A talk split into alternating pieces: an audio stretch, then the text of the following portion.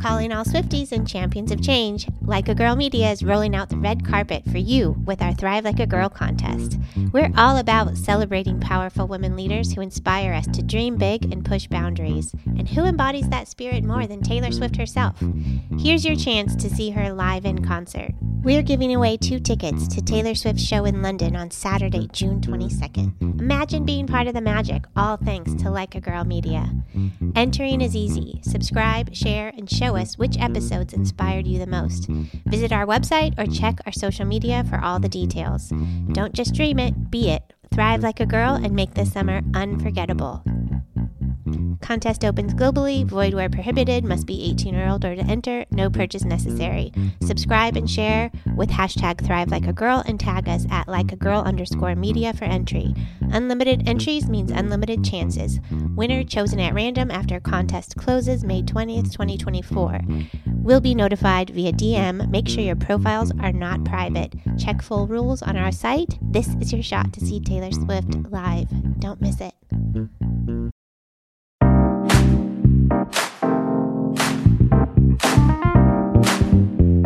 Hello, hello, hello, and welcome to the Hit Like a Girl podcast, where with each episode, we hear from different women experts in the health I T industry.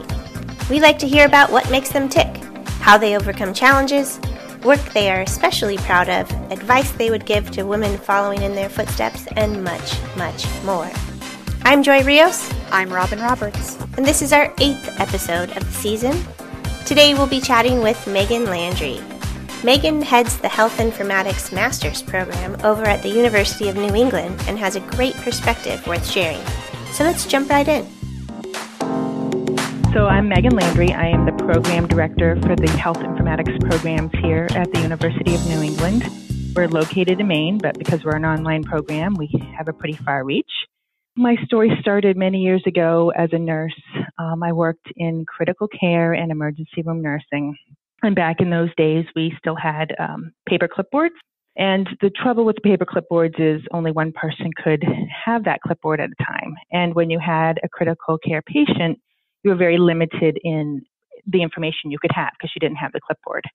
So at that time, I was asked by our nursing director Um, if I'd be interested in helping implement an electronic medical records system. And I jumped at the chance to participate in that. I saw the computer system as a way to provide me as a bedside nurse to have more information at the bedside with the patient. But it also provided me an opportunity to share information with the care team in a more thoughtful way. The other thing that was frustrating to me as an emergency room nurse was um, the inefficiencies and the waste and the waiting. And I saw computer systems as a way to make things more efficient and help patients get the care they needed in a timely fashion. So that was kind of the beginning of my interest in informatics and my desire to use technology to help healthcare. After that point, I transitioned into a clinical analyst position or a clinical informaticist position, kind of interchangeable depending on who you talk to. And I oversaw the electronic medical records for the emergency departments for seven hospitals here in the state of Maine. That was um, fun and exciting and interesting. Learned a lot from that organization. About that time, I started doing some some teaching part-time as an adjunct faculty because I always enjoyed education. And when I moved away from bedside care, I wasn't able to do any education. As nurses, we educate our patients. So I had kind of missed that. So I started teaching. My career continued to grow, and I moved into a manager and director position of a large informatics team um, in the state of Maine, working for a much larger organization. So that was very exciting. Participated in the implementation of a large EPIC system for our visiting home health nurses organization here, and was on a team that did it at the large hospital, so participated in that as well. And after having that experience, I was really ready to kind of recommit my interest in education. And that's when I took the position at the University of New England and was offered a position to start their health informatics program here. So that's a little my, my short story about kind of how I got started. I think what really fires me up the most is I see technology as both good and bad.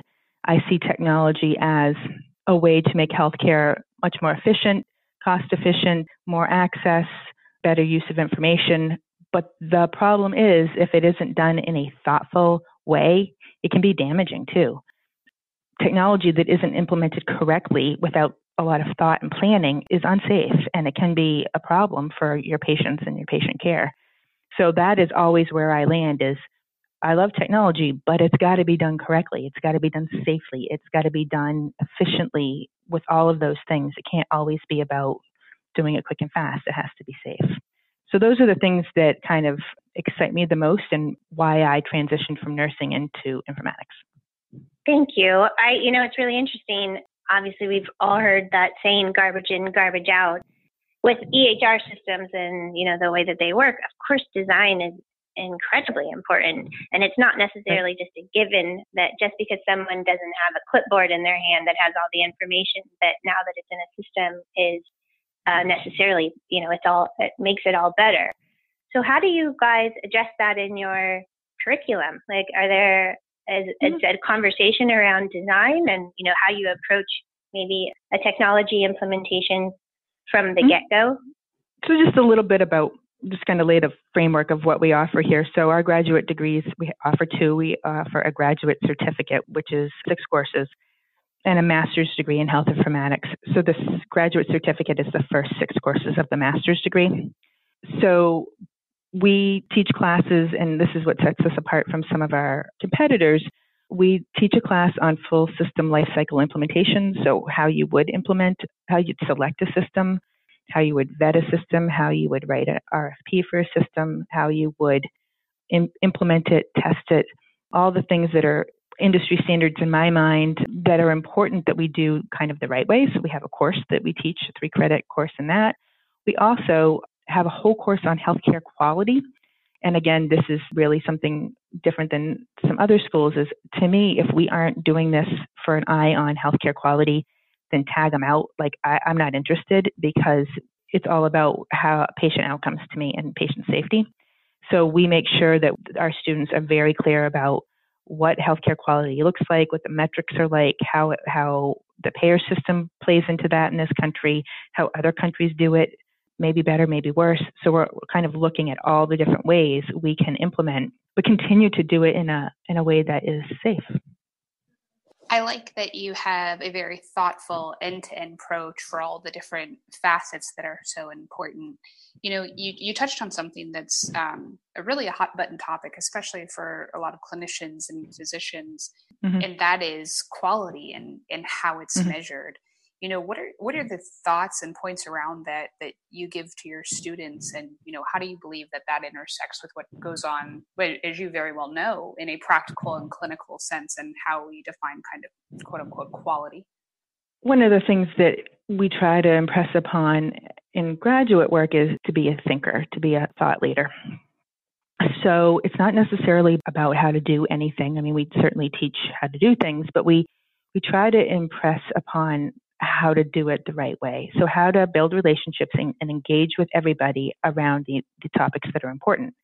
A good example of this is quality, because I think at the end of the day, everybody in healthcare finds that to be the, you know, the most important thing, right? Like if we aren't taking care of our patients and in the quality manner, then, you know, it's kind of all for naught. But how we do it is, is important to really be thoughtful about, and think there's a, when there's a lot of different stakeholders, you know, you have your board directors, you have your executives, you have your physicians, you have your nurses, you have your housekeeping staff. All of those voices need to be considered and thought about. And so we really try to teach the students to be the, the thoughtful person in the middle that can really help get us to the end with a quality outcome and also help everybody get there. There's a lot of, you know, groups in, particularly physician groups, that you know, feel that E H Rs are very burdensome. So let's talk about that. We don't have to be reactionary. We have to be thoughtful about it. And how can we all get together and work with the vendors to make these tools meet, meet everybody's needs, but most importantly, the people that are providing care. And, you know, another thing I'll say is that I am a huge consumer um, advocate. How can we use these tools to help the patients themselves as consumers? So how can the consumers interact with the technology? We need to have their voice in the conversation as well. I feel like you did a really great job articulating not just the internal interdisciplinary kind of thinking that you're encouraging your students to do, but really on the system as a whole with consumers, mm-hmm. vendors, organizations, internally, of course, all the all the clinical level people that do that, and everyone being focused on it. And informatics yep. is really something that a lot of people have become passionate about. When you think about your student makeup and the people coming to your programs, tell us what kind of backgrounds they have. Are they physicians? Are they administrators? Mm-hmm. Um, what kind of people are really taking an interest in this with you all? Yeah, sure. I would say we accept any background. It, it tends to be easier if you have a healthcare background. So what has kind of come to be is that we have a lot of healthcare clinicians. Probably the largest population would be nurses. Um, we have physicians. We have therapists. We have a lot of pharmacists, um, pharmacy technicians, and a lot of radiology staff, medical technologist staff, so lab folks. So what's nice about that is it creates a nice diverse conversation in our discussion boards as you have a lot of different perspectives. It's almost like a, a mini interprofessional conversation every time you have a discussion board. So that's really exciting. And then on top of that, we do have a lot of people that are kind of in healthcare, but not as clinicians. So they're in insurance and they're in quality and they're in public health, on and on and on. So with students that I'm assuming, since it's an online program, they must be from all over the country. And as you're saying, they have a diverse healthcare and non-healthcare professional background. What kind of trends and topics are they bringing about the industry? Because you must get some really great conversations from all sorts of different angles. Can you speak at all about that? Yeah, I mean, so I've personally taught, um, you know, I t- teach as, as well as being an administrator, I, I teach some classes as well. And one of the things that kind of has been most surprising, and I don't really know why, is we've had a lot of folks that work in mental health and um, substance abuse treatment.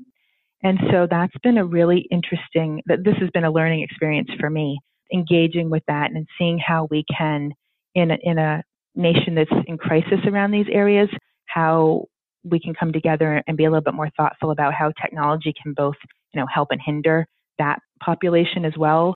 So I think that to me is an area that's been really interesting. And I think a lot of people have learned a lot about just that shared learning around the folks that are really in, in the middle of our opioid crisis, you know, sharing their experience and their insight about that has been really something I certainly learned a lot about, which which is fun as a as a faculty member, is I get to learn from all these many experts in their field as we come together in thought. That's really interesting you say that. Robin and I have been kind of diving into some of that, you know, the opioid crisis territory as well. And one thing I'm not sure that you're aware of, the twenty nineteen final rules for MIPS and MACRA, it's the federal law that uh, we follow, includes additional points for people that use their technology and are querying the drug monitoring program, as well as uh, verifying that there's an opioid treatment agreement in place. I mean, it's it's really a growing area. So I imagine that from all walks of life, we're all kind of going to be learning more and more and more about that area, which it's good. I hope we put our efforts and make a difference. That'd be nice. I was around when we did the beginning of Meaningful Use and the first wave of implementations of these systems. And, you know, it was clear then that we were sidestepping both mental health and long, long-term care. And at that time, I was like, we got to circle back. And, and I'm glad that, that we're starting to do that, because the care of anybody is needs to be holistic. And so treating a person just physically is at the detriment of us all. So being able to use these systems and having those systems communicate when that makes sense is really powerful tool to help somebody who's in crisis. You know, you highlighted system communication, really interoperability, and that was another thing they're, you know, they're focusing on in the MIPS rule, but it's probably one of the largest industry challenges going on.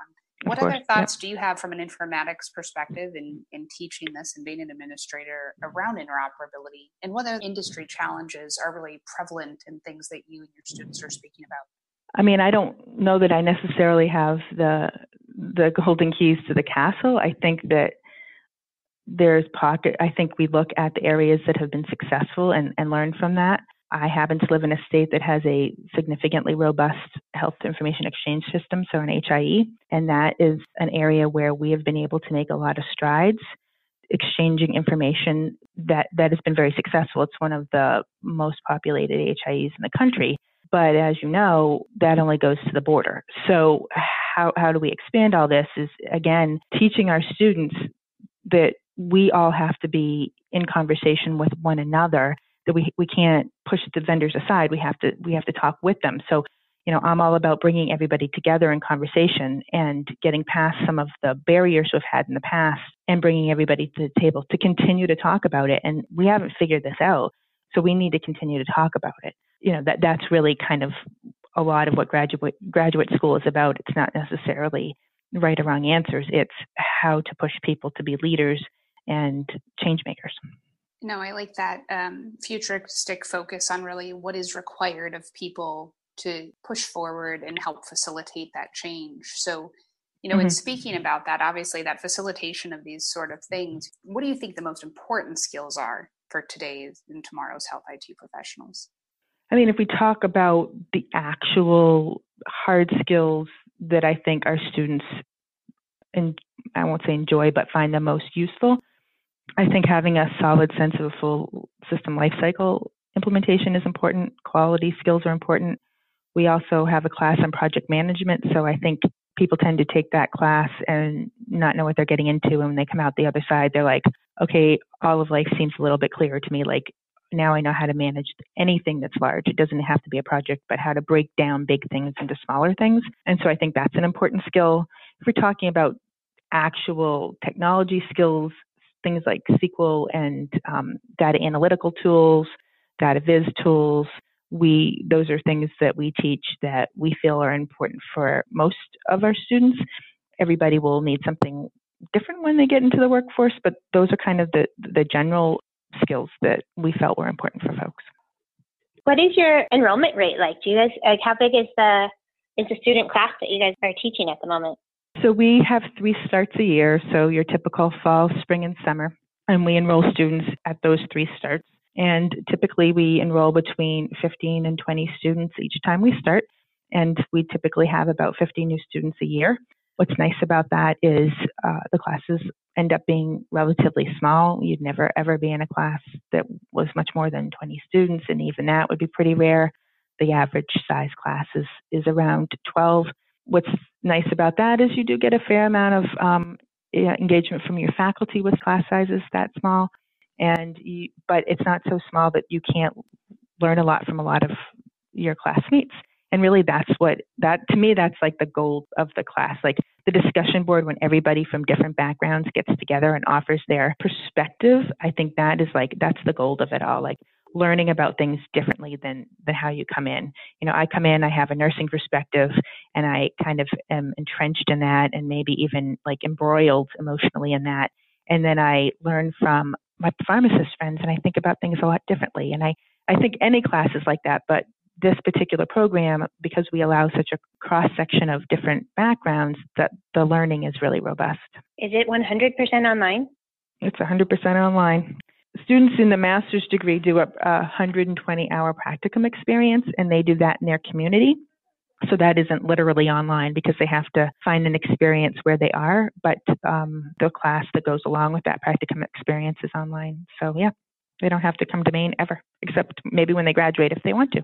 Do you find that people's engagement starts out somewhat timid with discussion boards, or do people jump? Does it take a while for people to get comfortable for that online interaction, or do you feel like they're ready to jump right in from the get-go? Um, I think it depends. I mean, we have a, a diverse population, of course, so we have people that haven't been in school for twenty years and then and have never done anything online. More often than not, we have people that got at least part of their undergraduate degree online. Um, there's a fair amount of people that do are into B S N programs online, and so they have some comfort with it, and they know that it works for their schedule because of the flexibility. So those people tend to jump right in, and then you have all different personalities. In a regular classroom, you can sit in the back and not interact. Here, you you kind of have to interact, but if you're the type of person that's, you know, maybe a little bit more introverted, it's a little bit safer, and there's something that's a little bit nice about that for certain for certain people. I like that you all have such a large cross sections of background to work through this, because it's just so critical to the success in informatics, like you said, for things to be thoughtful so that things are safe. What do you think are some of the other specific strengths of your program in addition to that online convenience? I think that the other thing that I like most about our program is our faculty. So the way our faculty model works is we, our faculty are all working in the field. So they will bring their experience. So oftentimes a conversation could start and, and be had about literally what that faculty did that day. You know, wanted to share something interesting that happened to me today. And students really love the real world side of what our faculty can bring. And we all need to learn theories, foundations, the basics and textbook stuff, but then there's real world, and students really enjoy that. We try to mix and match faculty so that they get a wide variety of people over the course of their time here. I have faculty that work in large pharmaceutical companies. I have faculty that work as pharmacists, as work as consultants, work for large vendors, that work in hospitals. So they get a cross-section. You know, not only are they learning from themselves and their classmates, but they're learning from the faculty, which is, again, a varied background. And I think that is something that is also pretty interesting about our program. Well, I'm thinking about, you know, how important the work that you're doing is basically accelerating the rate of change in healthcare system-wide based on what you're teaching and introducing to these students. So mm-hmm. more than anything, I'm just grateful that somebody like you is out there doing the work that you're doing. Well, thank you. We try. Mm-hmm. Megan, can you tell us what's probably one of the most surprising or eye-opening experiences you've had in teaching a class or through maybe a student interaction for yourself? Hmm. Surprising student interaction.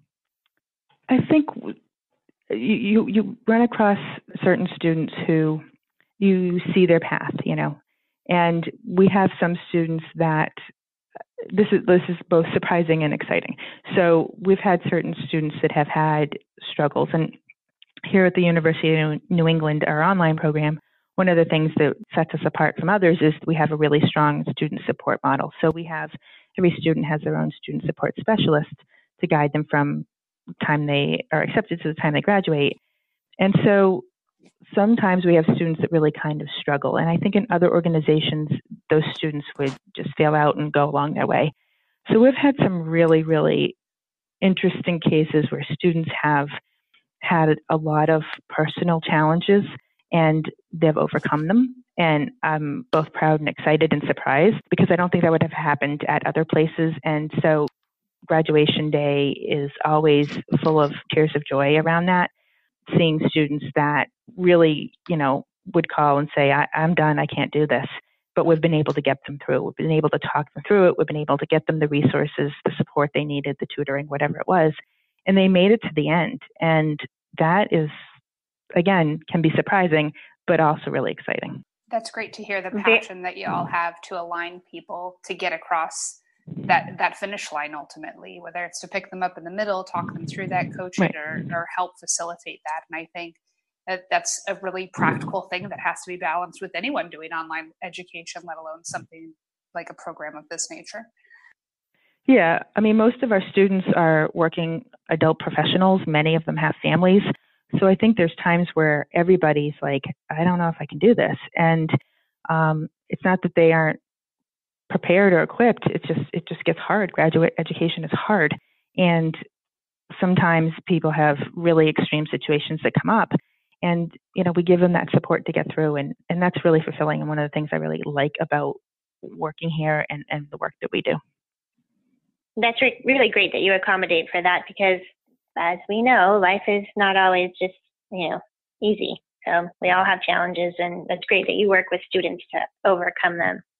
Megan, is there anything that we have not talked about that you would like to address?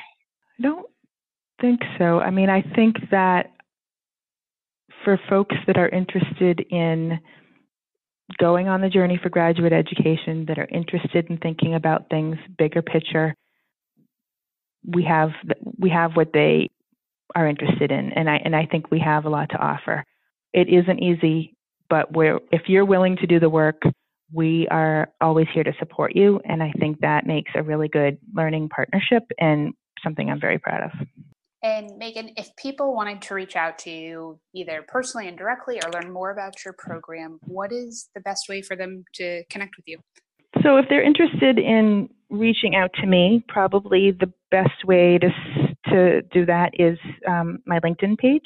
It's Megan Landry, M E G A N L A N D R Y.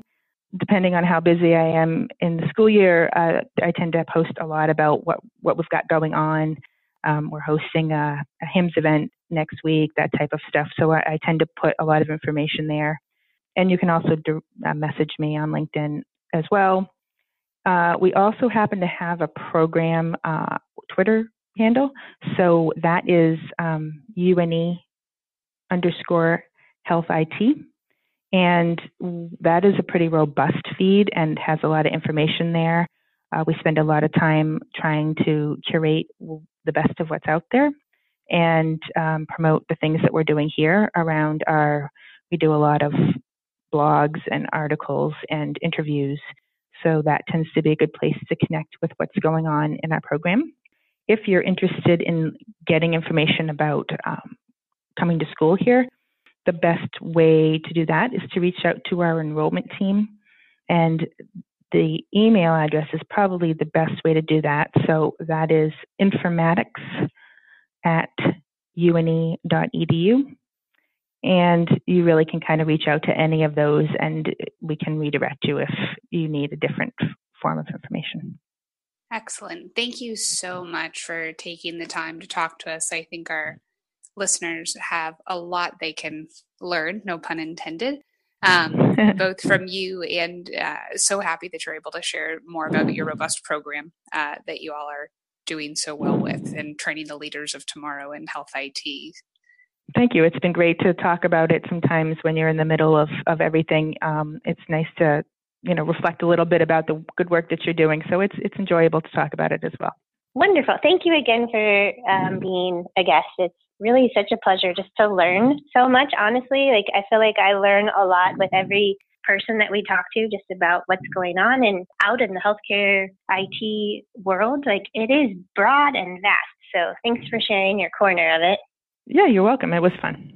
Thank you, Megan, for sharing your expertise with our audience. And thank you for listening to the Hit Like a Girl podcast. Heads up, we've got one more episode for this season, and then we'll be taking a short break. If you want to know more about us or Megan, go ahead and check out our website at hit like a girl pod dot com. While you're at it, if you found value in the show, we'd appreciate a ratings on iTunes. Or if you simply tell a friend, family member, or colleague about this podcast, that would help us out too. Thanks again. See you next time.